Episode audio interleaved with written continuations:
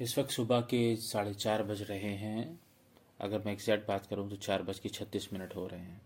बहुत दिन बाद वापस मैं ये जनरलिंग वाला पॉडकास्ट पर आया हूँ और मैंने काफ़ी टाइम किल कर दिया है। ऐसा ही होता है जब आप सोचते हैं कि आइडियल टाइम की तब तलाश करते हैं तो शायद यही होता है कि आप बहुत ही ज़्यादा वक्त गंवा देते हैं।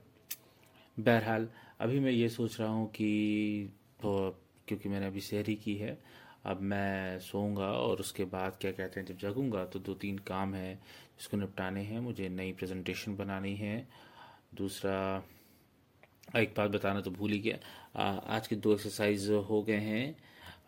वीडियो रिकॉर्डिंग से रिलेटेड जो भी एक्सरसाइज रहती है, अब वो मैंने कर ली है। अब मुझे सेवर्स पर काम करना है। दूसरा, अपने वर्क प्रेजेंटेशन और सेल्स पे काम करना है। तीसरा थोड़ा सा रहेगा कि प्रैक्टिस करने का, अपनी स्पीच को लेके और कुछ चीज़ों को लेके वो मुझे अलाइन करना है, थोड़ा जनरलिंग करना है।